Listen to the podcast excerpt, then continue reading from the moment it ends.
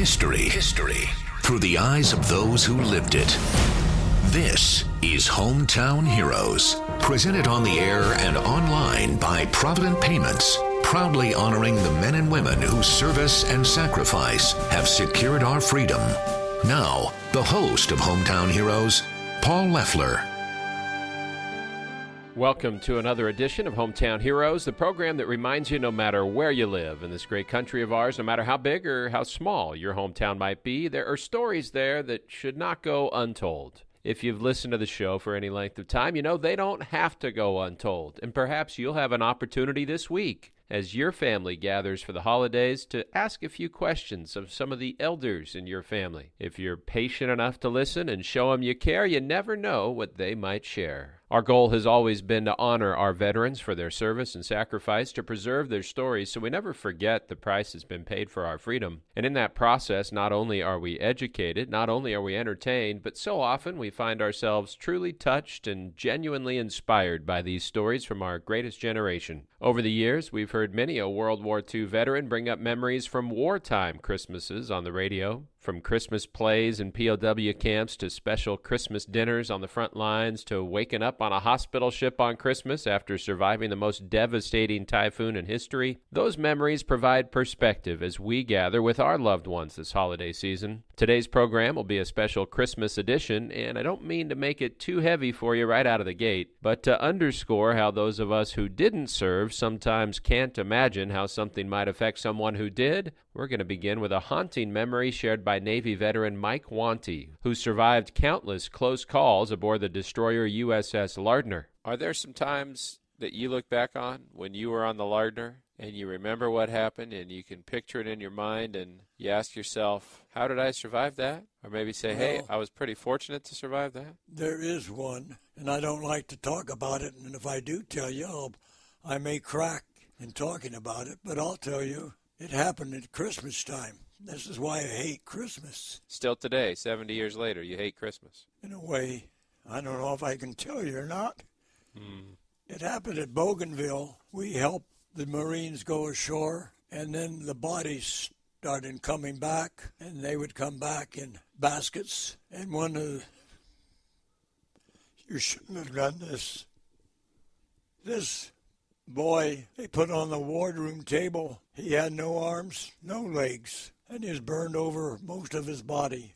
And all we could do was give him morphine, and he wanted to hear White Christmas all the time. It was a record to play over and over and over and over. And it took us about 10 hours, I guess, to get to a, a forward hospital on Vella Lavella. And the doctor said to me, he says, I won't let him die, Mike.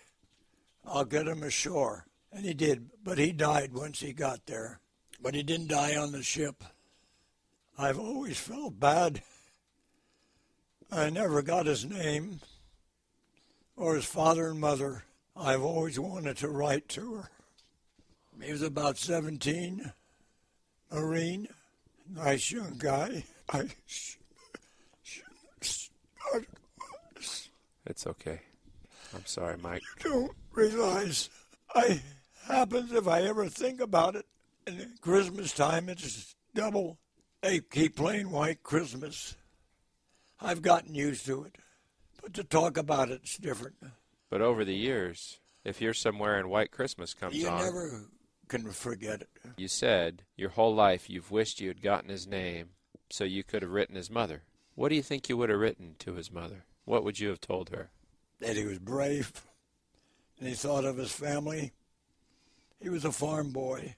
I think from Ohio. I don't know, but I've always regretted that I didn't get his name and address. Believe it or not, Mike Wanty isn't the only World War II vet to have shared on this program that that particular song, White Christmas, which gave hope to so many servicemen abroad, brought back nothing but horrific memories because of the timing of when it came on the radio and what they happened to be witnessing at the time. When it comes to Christmas memories in World War II, many of the most prominent center around Christmas 1944 because it was the thick of the Battle of the Bulge. We've met several who were captured during that time period, including Leonard Cosby, who on Christmas Eve 1944 was manning an Allied roadblock on frozen terrain along the perimeter of the Battle of the Bulge. Uh, some German soldiers sneaked up and started shooting at us they couldn't get a direct shot into where we were, so they were shooting at an angle. And uh, on our right side was a wooden, kind of like a garage, where I they had parked something inside the garage. This German was shooting at us. They had some tracer bullets in with their ammunition, and the tracer bullet would hit the side of this wooden garage and stick there and fry. They didn't last long, just a few seconds, and they went out. That was the only time they came up there attempting to shoot us or shoot at us. And to this day, I can't understand why uh, they didn't throw a hand grenade or something in there at us. You're not complaining that they didn't. Oh no, no. Fortunately, fortunately, I made it through it in fine shape. Mm-hmm. And uh, then there's additional vehicles coming up the road, so we had two bazooka shells. We had already used one, so now it's time to use the other one. And I moved up on the ridge and loaded the bazooka gun and fired it. And uh, when a bazooka shell hits metal, out the other side of the metal will be flying a molting metal. And uh, when I fired the bazooka gun, I could hear some German soldiers down there screaming and hollering. And after that, uh, we didn't hear much of anything from them. Uh, there was no uh, firing at us or anything. Mm-hmm. And I guess that must have been about, oh, maybe two or three o'clock in the morning. And how many people are with you here? There's three of us in that roadblock. Three of us. So this is not a well fortified position. You don't have a lot of reinforcements. You guys are out there on your own. Right. And, and there's really not much of anything around us to protect us either. And you have no idea how many Germans are out there. No. So it's three in the morning. And uh, one of the fellows uh, became excited, and I guess he was a little bit hysterical. He said, Boy, he said, we're going to have to do something. It's going to be daylight here before you know it, and when it gets light, the Germans are going to come in here and kill us all. He said, We're going to have to give up. And I said, Well, uh, that might be all right. But I said, Who's going to walk out in the middle of the road to give up? Mm-hmm. And I was standing down near the uh, front of our position there, and this guy just pushed me right out in the middle of the road. So I started yelling, "Comrade, comrade!" And, this is about daybreak or what? Well, I'd say it's about three o'clock or or three thirty in the morning. So you didn't want to wait till the sun came up. No, Mm-hmm. no, he was afraid that they would come in there and tear us to pieces. Mm-hmm. So uh, fortunately, I don't know why the Germans didn't start shooting, but they took all three of us as prisoners and took us down to a German officer who questioned us as to what organization we were in, what unit we were in, and uh, how long we had been there. Not very long. No, Didn't have much to tell them, did you? Not that you would have anyway. no, but I'm sure they knew the uh, organization we were in, what division and all. Emotionally, what was that like? Because here you have put in all this time in training, not to mention your brother going in with you, and you're going over there to win a war. And now all of a sudden, you've had this intense experience where you didn't know if you were going to die, and here you are surrendering, not knowing what the future holds. That that seems like an awful lot to try to process in a 19-year-old brain. Well, uh, I didn't know what to expect from the Germans or where they would take us, but they uh, had us marching for a ways, and then they put us on a trucks and hauled us back into Germany. where he would spend the next four months in captivity, and he was not alone. More than 23,000 Americans became prisoners of war during the Battle of the Bulge, and the division with the most, the 106th Infantry Division. Mac McMullen was one of them. we were captured late in the evening or, or, and marched down the hill. And they got a, a little town called Belief, uh, B E L I E F or something like that. Mm-hmm. they congregated us there, put us in column and so many abreast, and, and started down there. Didn't stay abreast very long. It was just mass. You see on the movies, you know, confusion. And was there talk among your ranks of guys trying to go out on their own, make a break for it, uh, avoid capture and captivity? Not at that point. We weren't sure. We didn't know what we were doing. We were Mm-hmm. just uh, surrounded. That's the night I, I I got my feet wet. I, I got both feet wet, and I didn't have combat boots because they didn't have my size. So I got the regular ge- regular shoe, and I got tried to go through a little stream where you you jump across. I got both feet wet, got them frozen, and uh, later on, as things went on, because we walked that particular time, we walked from the middle of that afternoon, all that night, all the next day, and then uh, before we stopped. And by the time we got there, my feet were frozen, and uh, uh, I, w- I was at the point where uh, this is where I didn't, I couldn't make it anymore, and this is when I, I was, I, I went to church and Sunday school and all that, but I, I was one of these guys that prayed for a bicycle or something like that, and I, I did, I was holding back saving that, I guess I didn't know it, but I prayed that just give me one more half mile, just give me one more half mile, and then there was a, I got to where I was, I was getting ready to drop out. And somebody I don't know, never saw him before. I've never seen him since. He was a big guy. He grabbed me- by, put on his shoulder or arm, and he helped me. And with him and some other help, I got I, I got there through the night, and uh, the next day. But uh, it, that was tough because I couldn't. I was I was ready to drop out. I, I, I just couldn't go anymore. And and for our listeners, uh, tell us what that would have meant if you would have dropped out. You would have been left for dead, or maybe Oh, that, well, they might shoot me or, or Mm-hmm. to make sure I wasn't playing games with them, and uh, so that they, uh, no, they didn't. I'd have frozen. to death. I had my feet were already frozen. I couldn't. I couldn't go anywhere. you know. So you thought that was it, Yep, I, that was as close as I've ever come.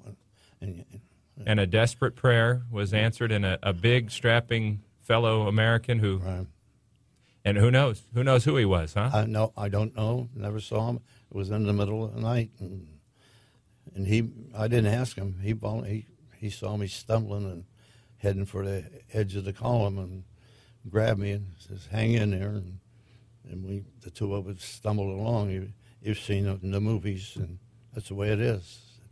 and I've had so many prisoners of war uh, repeat to me the, the POW motto of "We help those who can't help themselves." And there was someone who helped you when you couldn't help yourself. How many times over the years have you thought back to that when someone needed help from you? I I've been there. Mm-hmm. And I can still I can tell it's still powerful for you, and I certainly understand why. So you made it through that night. And, well, we, yeah, we worked all that night, and then the next day, and then they finally let us stop, give us a rest.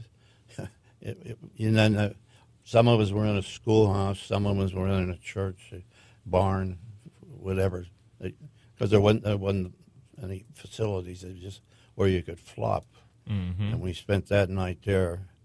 And then the next day, they we were in a little town called Gerolstein, G E R O S T A I N, or uh, something like that.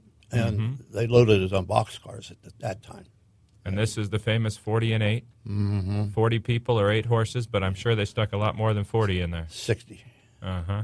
You couldn't, you what you did, you sat down with your knees up, and then the guy got behind you and his back to yours were the same. And if you got into that position, everybody got in that position, you could all sit down at one time. Otherwise, you couldn't.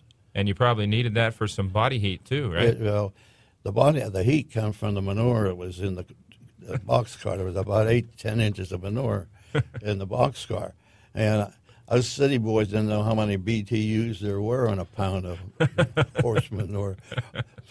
but, but it was because uh, the next day, a couple of guys when they, they would let us out to, to relieve ourselves, and, Sure. and there was no water, so we'd be eating some snow, and. Uh, a couple of them asked if they could shovel this stuff out, the, the manure out. Well, man, when you that part where the car where these jokers got rid of the manure was frozen just like the. Never thought you'd be wishing for horse manure. No, huh? oh, no. And this this sounds like a, a miserable existence. I mean, certainly the uncertainty could eat you alive, if not the, the freezing temperatures and and just the agony of really not having any sustenance and, and Uh, we hadn't eaten when we got captured. We hadn't eaten for two days. They just had to bring the, the chow up to us because when we were by ourselves. Well, that the, the jeep didn't get there for two days before we were captured, so we still didn't have anything to eat until well, I guess it'd be the second day.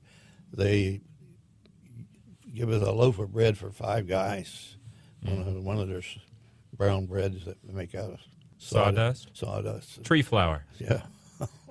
It's time for our first break, but when this special Christmas edition of the program continues, another survivor of the Battle of the Bulge who experienced his own personal Christmas miracle. Hometown Heroes will be right back after this. Hey, do you ever have those moments where you realize you've been settling for less than the best for way too long? Sometimes we just accept the status quo without looking around for better ways to do things. And I got to tell you, when it comes to your money, I think I've found a better way with EECU. Just take a look at myeecu.org and I think you'll see why. EECU is not a bank, it's a not for profit credit union that's all about taking care of you, the member. That's one of the reasons EECU just keeps growing and growing. Over 350,000 members now in 12 different California counties and access to more than 30,000 co op ATMs and free online and mobile banking. What I love most is how EECU always goes above and beyond to serve the community. A decade ago, the leadership and generosity of EECU helped establish Central Valley Honor Flight. By the end of this year, more than 1,800 veterans will have seen their memorials in Washington, D.C. for free.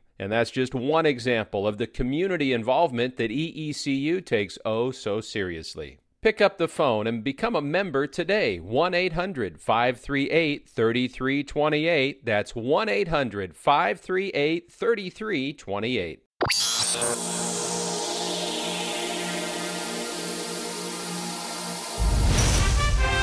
Proudly presented by Provident Payments. This is Hometown Heroes, celebrating everyday Americans who answer the call of duty. Welcome back to Hometown Heroes and a special edition, perhaps adding to your perspective this Christmas with some memories of what our men and women in uniform went through at Christmas time during World War II.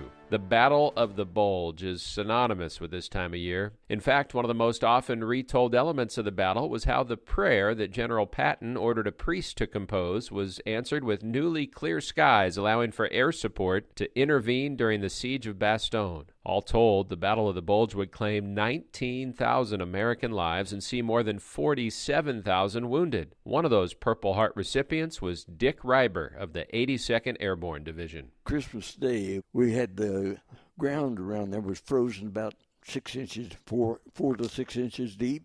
Yeah. At that time, I had uh, been uh, transferred to carrying ammunition for a 60 millimeter mortar, All right. and it came in big cardboard tubes with a tape around it. Right. Well, you should have been able to grab a hold of the tape, and if you got it right, you could zip it off and take the tube apart. Okay. Some of the boys didn't uh, seem to grasp the exact mechanics, or the tape was old, Or frozen. or both, all three. yeah. And they were just dumping those to one side because they couldn't get the cap off. I said, Here, let me take care of that. And I got out my little pocket knife with a little short, stubby blade that I use for that cutting things. And I'd zip on down through that tape and grab the end of it on the point of the blade and rip it off and had uh, ammunition ready. We heard this Jerry machine gunner up there, and we could hear the bullets going overhead. And the lead gunner for that mortar says, "Hold it a minute. I'm going to re-aim this." Enter- entirely by sight or sound. I don't think he could see anything, but entirely by sound, I believe. He reset the aiming of it. You know, they lean it back and forth to aim it Yeah. and then they on the tail end of it there's charges different charges and they can take and leave most of them if they want the project to go a long way, Right. or they take most of them off if they just want to get it just barely in front of their people out in front of them. He reset the mortar, reset the charge on a shell. He dropped two shells down the barrel of that thing. You take it and, and drop it down. When it hits the bottom, it it's like a shotgun shell in the bottom. Right. It hits a firing pin and it goes off. And he dropped two, waited a couple minutes. We never heard any more from that gunner. Mm-hmm. So even blind to where that, position that, was. That guy was a miracle. I mean, he, he was just had a touch for it. That that is impressive. And I I never did learn his name. So that uh, there's another situation where if he doesn't miraculously pull that off, you guys might have been sitting ducks for that German machine gun. Egg. Yes. Yes. You mentioned how frozen the ground was. Had you ever dealt with cold like what you encountered there? Not not really. I had de- dealt with some cold up in uh, South Dakota. Right. It gets cold up there, But I bet you had better sleeping arrangements in South Dakota than at the Battle of the Bulge. quite a bit better. Where'd you have to sleep at the Bulge? In my foxhole, How'd you dig a foxhole? you went out and dug it for yourself. Even through the ice?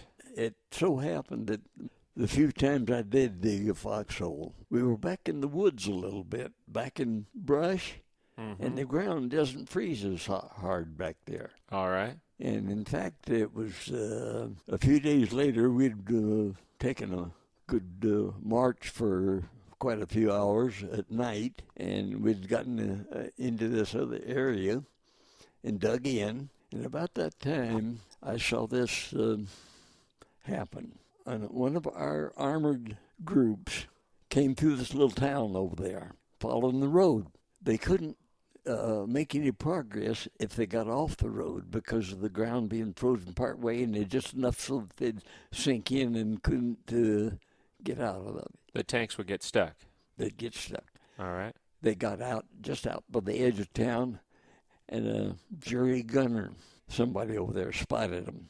He uh, zeroed in. He'd already zeroed in on that area, so he knew just just how to shoot his gun, and he knocked out the lead vehicle. Then he knocked out the last one that he could see in that line, and then he could pick the rest of them off to suit himself. That was to Hogan's Task Force 400. I, I don't think I'll ever forget that. So you I saw that. you were watching this, and it's just devastation. It's just sitting ducks. Well, not like I would be uh, a, a field around here, away from it. We were in the edge of a grove of small trees. So just we're talking a 100, 200 yards, something like that, It might have been a quarter of a mile. quarter mile. Yeah. But you're watching this, and there's nothing you can do about it. No. And Americans are getting killed left and right. And we couldn't tell where the gunner was that was doing the shooting at them. Mm-hmm. But those 88s that they had were, were really a, a, a nasty piece of artillery. How did you handle that?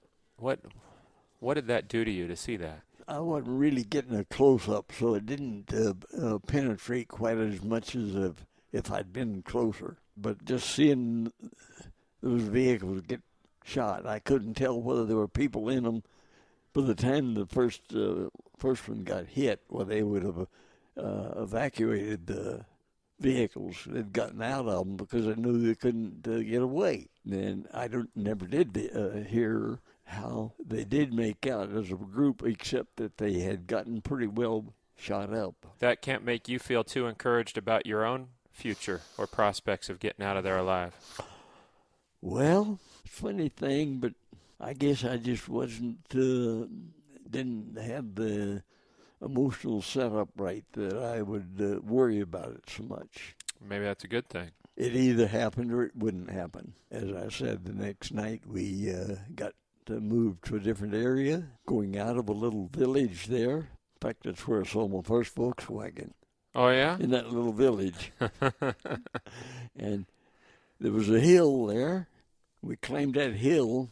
I was carrying uh, machine gun ammunition for a 30 caliber light machine gun, and then, All right. and I got down in the snow and didn't get cl- far enough down in the snow. I don't know whether I'd have, if I'd have had my face clear down in it, whether or not I'd uh, been uh, that shell fragment would have missed me completely or not. I don't think so. Before we get more into that, let me take you back to Christmas Day. And I, I know you just said you didn't have the emotional makeup to think, oh, I might not make it and worry about all that. But on Christmas Day, when you're out there freezing your rear end off and the enemy's shooting at you, I imagine there had to be a moment where you thought, boy, it'd be nice to be back home in the States with my wife. Yes. And something tells me there, there's probably been a Christmas or two in the 70 years since that you've thought back to that Christmas. There's been a few. What do you think of when you think back to that Christmas? I think that uh, I think my life has been uh, watched over. Did you feel it then?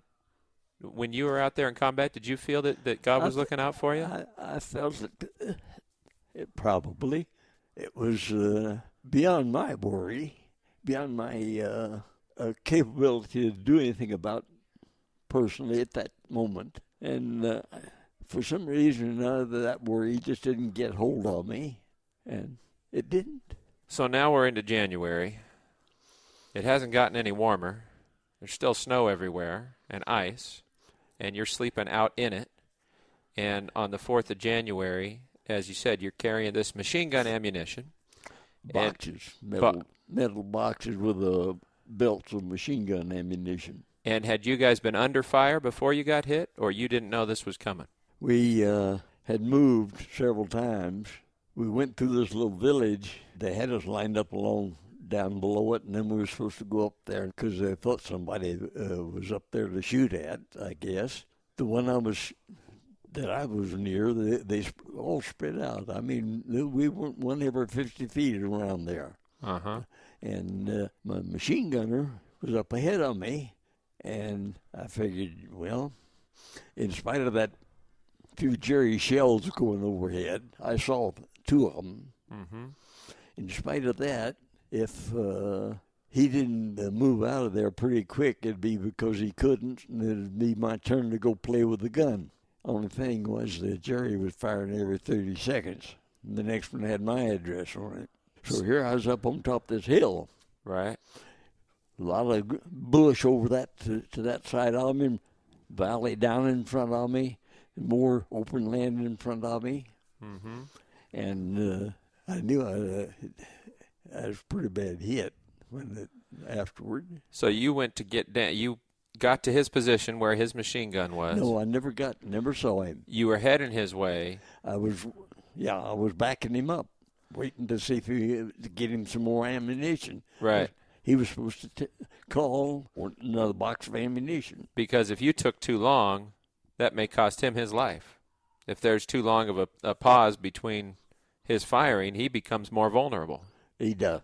So you're waiting to get him this ammunition. They start shooting at you. You tried to get I- down. I, what they were doing, Mm-hmm. there was no ammu- no uh, small arms fire there.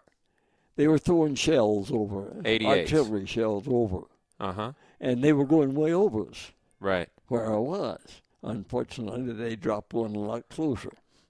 So they're making the adjustment, and this 88 shell comes right in your area. They they can drop those right in front of the gun itself if they want to. I was down on my knees and squatted way down. But a shell hits, and pieces of appar- it. apparently hit just close to me too, because the angle that these the scar was through is through my arm, Mm-hmm. and the angle that this hit me. So it hits your, your right shoulder and the It right hit- side of your face. It hit my arm right in here. Yep, your upper arm, bicep, your right bicep and Upper. tricep, and the right side of your face. and the right side of my face. What did that feel like? Wasn't much feeling to it. It was just a big thunder, boom, I mean, it feel like noise. felt like uh, Joe Louis slugging you in the face or something? Well, I didn't really have any much feeling there. I didn't really uh, have much feeling till later, till after it had. Uh, Did it stun you? Did it knock you out? I don't think it did, but uh, I was only one round there for seventy-five or hundred feet, Mm-hmm. so I don't uh, have any uh, idea of wh- what else was. So it hits you, and I'm sure at some point you realize how bad it is. Well, after I spit that chunk of jawbone out, yes, I did. So explain to us what it did to your jaw. Actually, it took out a piece of the upper maxillary bone Mm-hmm. on the right side and opened a hole. I didn't know at the time, but later I found out it opened a hole into the right maxillary sinus. Mm-hmm. Then uh, I also got couple of holes through my upper arm here, which were not really serious. And another piece of it, maybe an inch long, settled in the Oh. left side of your jaw, No, it went in here on the right side, stopped here. and stopped in your left jaw. Yeah. and it it did crack the roof of my mouth. It separated the two bones that are form the roof of your mouth there. Uh huh. That Yeah. sounds like a bloody mess. Yeah, Were you scared? I maybe I did. I don't re- really recall the fear as such. Did you think you were about to die? I knew there was a good chance that I wouldn't find an aid man back there if I didn't get moving, but I could still walk. And I wondered a time or two how much worse that uh, I would might have been injured if I hadn't been dressed for cold weather. Mm. I had on an undershirt, a Mhm. knit undershirt, winter, a wool shirt, a sweater, a combat jacket, which is similar to what they use it nowadays as a combat jacket, and a wool overcoat. And that went through all of that to hit me there. Yeah. Well, and even with your face. I mean, if Well, it's an inch up, your eyes are gone, or your nose is gone, or both. Right? I, I was just, just, I don't know. Uh, I, I couldn't really uh, say that it was. I felt a shivery fear. Right. Oh, I'm just thinking now. I mean, how how fortunate. Uh, not that I want to make light of anything you've gone through for 70 years, but how much worse it could have been. Or if you hadn't gotten down at all, maybe it takes out your midsection and and you die there. But as Yeah. it stands, your face is blown open. You've got a wound in your upper arm, and you're leaving a trail of blood in the snow because you can walk, trying to find an aid man. I found one, got back there, and uh, I think he gave me some kind of a uh, anesthetic shot. Morphine or something. I don't know what it was. Yeah. And uh, next thing I remember is riding a stretcher that was uh, anchored on the back of a jeep. At some point, they had to wire your jaw shut. They did. The funny thing was, they put those rubber bands on there. Two months later, after I got back to the uh, hospital in England, somebody gave me a pair of little scissors to hang on a cord around my neck to cut that in case I got nauseated. How many years were you recuperating in hospitals uh, overseas and back home? Well, I was injured in January of 45. It was in March, I believe. I finally went to work there in L.A., March of what year? 47. So more than two years. They'd do a little adjustment, tissue rearrangement, get it started healing, and then send me home for a while. What's been the hardest thing to deal with, the most challenging impact on your life from that shell? Uh, that's a hard one to answer. Sometimes it was just a case of putting one foot in front of the other, keeping going. I'm sure there were days where that was hard, where maybe you didn't want to. There have been days when I didn't want to get up. What gave you hope when when your face is blown half to bits and, and you don't know if it's ever going to be better? Where do you find that hope to keep going? That's uh, almost uh, an unanswerable question. Yeah, I can't pin it down. it's just there somewhere inside you. I don't really know. I have uh, thought about a few things like that when I didn't get to sleep in there at night. But tomorrow is out there waiting to happen. Keep going, find out what it is. Well, if you want a statement of fact, I consider that what little bit I actually contributed to the war wasn't enough to brag about. I, I didn't uh, wipe out an enemy regiment or even an enemy foxhole, as far as I knew, but I kept going. Dick Reiber kept going, as did so many others during the Battle of the Bulge and throughout World War II. It's time for our final break, but when we come back, another Christmas miracle one decorated veteran witnessed in Italy and the power of a Christmas carol. Hometown Heroes will be right back after this. When times get tough and budgets get tight, a lot of businesses start slashing their marketing budgets, which all too often turns into a costly mistake. Instead, what if you could customize that investment to zero in on your target audience with surgical precision? And why am I saying what if? Because I already know you can with Search Strategy Marketing. It's not about how much you spend, it's about the strategy behind it. And Search Strategy Marketing is ready to prove it to you with a free, no obligation assessment of your current efforts. Learn how to outrank your competition with a free, customized action plan just for Hometown Heroes listeners. Just go to hometownheroesradio.com and click on that light bulb logo for Search Strategy Marketing. It doesn't matter what your business is, Search Strategy Marketing can lead you to the best way to connect with your customers. So look for that light bulb logo today at hometownheroesradio.com and plug into the power that can take your business to the next level.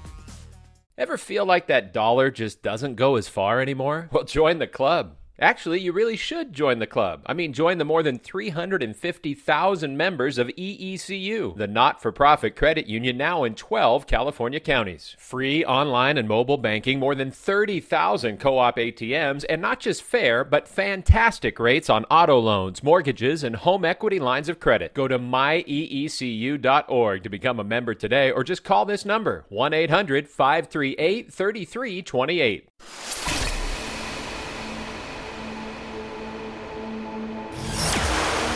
Honoring veterans from sea to shining sea. You're listening to Hometown Heroes with Paul Loeffler, brought to you by this local station and its sponsors, and presented everywhere, on the air and online by Provident Payments, one of the fastest growing payment consultants in America. Connect today at providentpayments.com. Welcome back to Hometown Heroes. Hard to believe another year is almost gone, and what a privilege it is to bring you these veteran stories on the radio. And I want to wish you the merriest of Christmases. We have a couple more Christmas time memories from World War II to share with you before our time runs out. Alvin Pate was a highly decorated soldier with the 91st Infantry Division. He earned the Silver Star and Bronze Star in helping to liberate Italy, and he witnessed something he did not expect on Christmas Eve, 1944. We had been uh, five miles in advance of the main line uh, from Livergnano, and uh, uh, the captain asked me, he says, "Do you think you could take a detail of men?" We'd been up there 30 days at that time, mm-hmm. back to Livergnano. That was where the main line was, and pick up uh, letters and packages uh, for our troops that are here. I said, "Well, I can sure try, sir." Well, why don't you tell us what day that was? yeah, I took six men. Can you believe this is in detail? And this was Christmas Eve, 1944, right? That's right. Uh-huh. So I thought the Germans may have thought more about Christmas than we thought they did, because as we advanced, the snow was about hip deep or a little more, and I'd been leading the the with the six men until the Germans they closed off in front of us, and uh, I uh, I told my men I says form a skirmish line. If you're familiar with the skirmish line, that you spread out to where each one has a field of fire. Right. Okay. When the Germans seen us do that, they opened up just uh, apart, and we went right on through. They didn't even fire on us, and we went through to Livergnano, and we were loaded with mail and packages and things going back for our uh, company, which was 200 men. You know, but you know we formed a skirmish line when we seen them closing off in front of us. They opened up and let us go right on through. Now, how close would you say you were to the German soldiers? How far away were they? A matter of feet? Maybe 50 yards. Uh huh. They backed off and let us go right on through them. Did you make eye contact with anyone? I think no, they didn't fire nothing on us, and we didn't fire at them. But they let us go right on through with all that mail and packages. And now, if they'd have started opening up on us, we'd had mail and packages scattered all over because we'd have had to be firing, right? You probably had would have had you laid out on the snow dead too. Yeah, so I thought that a lot because I thought that was kind of funny, you know, because uh, maybe the Germans thought more about Christmas than we thought they did, huh? Well, what did that mean to you when you? And I, I assume, well, I, I imagine that after the war, you probably reflect on that, and and maybe this Christmas and every Christmas you reflect on that. Did that tell you that this was about more than the hostilities, more than one man trying to kill another, and that there there was a common denominator, even though you're on opposite sides of that conflict? Well, the See, when we were uh, in advance of the main line, four or five miles Yeah. uh, from Livergnano, the GIs they always nickname everything. They called it the Gobbler's Knob. All right. Okay, they nicknamed it Gobbler's Knob, but uh, then Livergnano itself was nicknamed by the Germans liver and onions. But anyway, uh, uh, I came through 288 days of it, and uh, uh, I was the only boy in our family. And some someone said, "Well, you could have got out of it because you were the only man in the family." Right. I says, "No, I didn't want out of it. I got in it. Only way I wanted out was to win, you know, win the war and get it over with." And I imagine I've I've interviewed a lot of guys who lived through the Battle of the Bulge. I I know how cold that winter was in 1944, but I imagine that Christmas of 1944 was probably a, about as memorable a Christmas as you've ever had. I think so. I really think so because I think we always heard that the Germans didn't believe in Christmas and stuff like that. That made me think they knew more about Christmas than we thought they did. Don't you think? Even in wartime, Christmas means something. That was Alvin Pate. And the last memory we'll hear today comes from Don Cooley, another one of those golden lions of the 106th Infantry Division who was captured during the Battle of the Bulge. Do you know why they called that thing the Battle of the Bulge? Why don't you explain it for us? Well, you have to visualize the result, and that is the Germans pushed in, and they pushed in right where we were, right in the middle of it. Somehow we got energized, and it was also uh, the forest. So the Germans said, well, why mess around with these? We'll just go around them. And so that they went around us and uh, took uh, 6,000 prisoners from our division and went around us, and they were headed for Antwerp because that was what the Allies needed so badly to get supplies up. And they made this huge bulge in the battle line and were stopped, fortunately. And that's how it got its name. Uh, the press, you know, called it this is a bulge, and that's what it is. Yeah, and you said fortunately they were stopped, but that came at a heavy, heavy cost in American lives. And I'm interested in those few days now before your life really changed. So you said you get there at uh, December 11th, the Ardennes Forest. What was your job, or what did you understand your duty to be?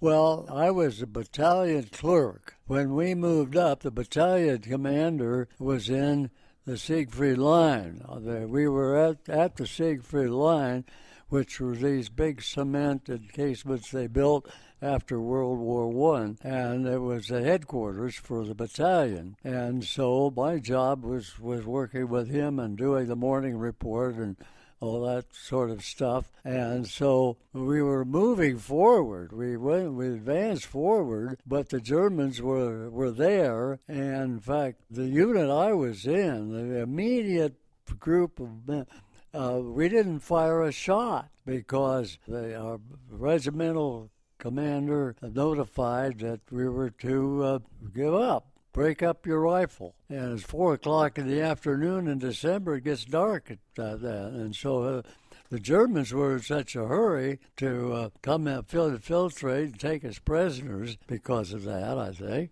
that uh, they didn't search us very closely. And I had a baby brownie camera in my car. How I happened to have that with me at that time, I don't know, but I've got that yet, and I'll show it to you. Well, and and some of the pictures that camera took, you still have. They're incredibly well preserved, and we'll put some of those up at hometownheroesradio.com. But I'm trying to understand what it must have been like for you. You're not quite to your 21st birthday. It's just a couple weeks before Christmas. You haven't even experienced combat yet, and you're being told before you guys even put up a fight, you have to surrender.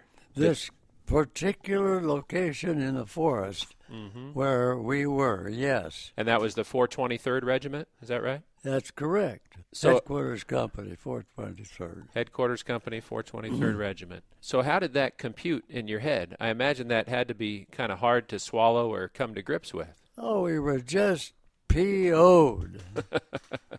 you know, for gosh sakes, you know, uh, get us keep moving, keep moving back through their lines where they had soldiers coming up. Some horse driven vehicles, and here we are, a long chain of prisoners. And, you know, for those who are hearing this for the first time, maybe they're saying, well, why did they have to surrender? Why did their commanding officers give that order? Can you explain that? Yes, I think I can. They wised up to the fact that they were completely cut off from the 3rd uh, Regiment of our division back at St. Vith. This was agreed. Uh, and we were out of communications with some of them. Uh, they did it as, uh, I'm sure it was just to save lives. That's what I really wanted to know. Because of the positioning of the German troops, had your regiment tried to fight, it would have just resulted in more lives lost, and whoever was left standing would end up prisoners. But there was no hope of breaking out of that and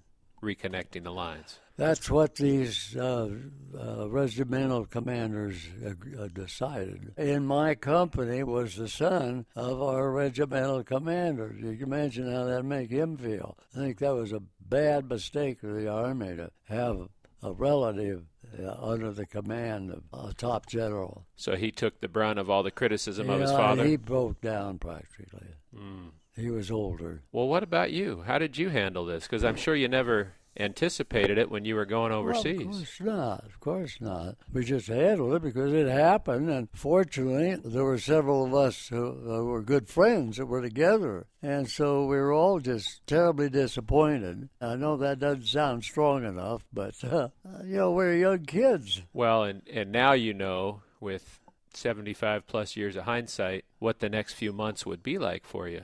But do you remember at the time trying to figure out what kind of future you were looking forward to? No, I know. I, we were just trying to keep dry because it was rainy and the snow was melting that day, and feet were probably wet and cold, and we were hungry. And what did the Germans do with you? They marched us for uh, two days. They put on a train that had brought soldiers up to the front.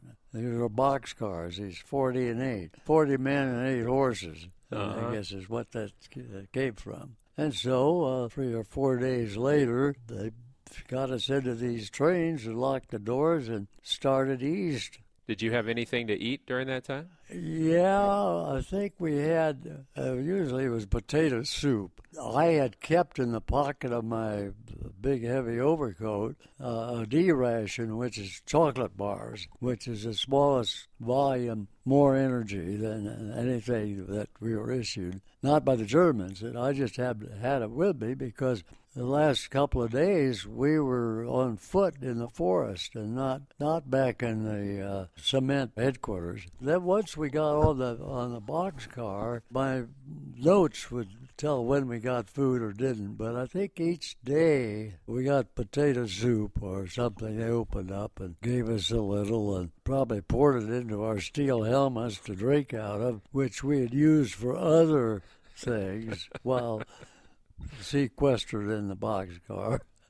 My job is a uh, battalion clerk. I happen to have in my pocket another blank sheet called a morning report where you list the names of everybody. And so I passed this thing around the boxcar and had everyone sign it that was in there. I think there were 60 of us then. The third day we were strafed and uh, because the boxcars were not labeled and these were, we think, British planes. So they opened the doors and we got out to dive in the ditch. Yeah, it was cold by then. But the point I want to make is that they did run along this train, long train, and open up the doors when uh, the strafing occurred. The trouble is, strafing's over before they could get to two or three cars. And when you say these box cars aren't labeled, what you're saying is if Oh. they had said POW on the, the top Red of the- Cross. or a red cross, yeah. then the planes would have known not to shoot. That's right. But they don't know. They don't know. And so you guys are helpless inside this boxcar. And if they don't open the doors, you're going to have a lot of guys die. That's right, or you hope that pilot is a bad shot. Some guys took off at that point and didn't come back to the boxcar. Did you think about trying that? Not a bit. Why not? Well, I think it was because if I had thought about it, I think I would have uh, nixed it because I think it was the fourth day into Germany, third or fourth. That's a pretty long way to get back through the lines. So you knew, and even no food. and wherever you're going to be, it's German-held territory. So the the likelihood of you getting through all that and back to American territory is rough. And are you getting pretty hungry by now? Yes. Are you getting scared? No, I don't think so. We were with friends. That helped so much. Well, and you said you, you celebrated your 21st birthday in a boxcar. I don't think that's how most young men imagine spending their 21st birthday. Well, I wouldn't interview very many people with that question, but I think I know the answer, so I don't need to. Did it occur to you that it was your birthday? Did you mark oh, the occasion? Oh, sure. Oh, sure. The day after Christmas. Well, I guess I should ask you about Christmas too, then, huh? Well, there was a significant thing. We started singing Christmas carols in the boxcar, and I get emotional about that. There was another fellow among our group had a good voice and knew the words. But pretty soon other people chimed in, and the irony, of course, is that that's a German carol, Silent Night. So you're somewhere in Germany, you're prisoners in a boxcar, freezing and starving. Well, we weren't freezing in there. From that standpoint, we were better off than the soldiers that didn't get caught. It got down to the coldest winter to date there in Germany, and we were sheltered, and that was something to be thankful for. But here you are, 60 GIs, singing Silent Night inside a boxcar. Yeah. Well, it was Christmas. How did it sound? They didn't sing happy birthday to me the next day, but I don't think I told them anyway.